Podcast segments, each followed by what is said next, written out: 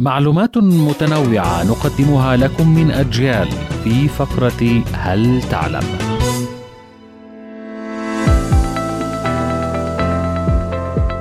وسط الدروب العتيقة للعاصمة تونس يستقر جامع صاحب الطابع والمعروف أيضا باسم جامع الحلفوين وهو أول جامع يأمر ببنائه وزير مملوكي هو يوسف الطابع بالخوجة عام 1808 بعد أن كان بناء المساجد حكرا على الأمراء. بني المسجد على يد الأسرى الإيطاليين الذين وقعوا في أيدي القراصنة التونسيين.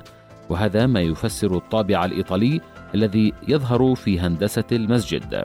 يتواجد المسجد في ساحة الحلفوين وبني في طابق علوي يطل على أزقة المدينة القديمة لتونس العاصمة.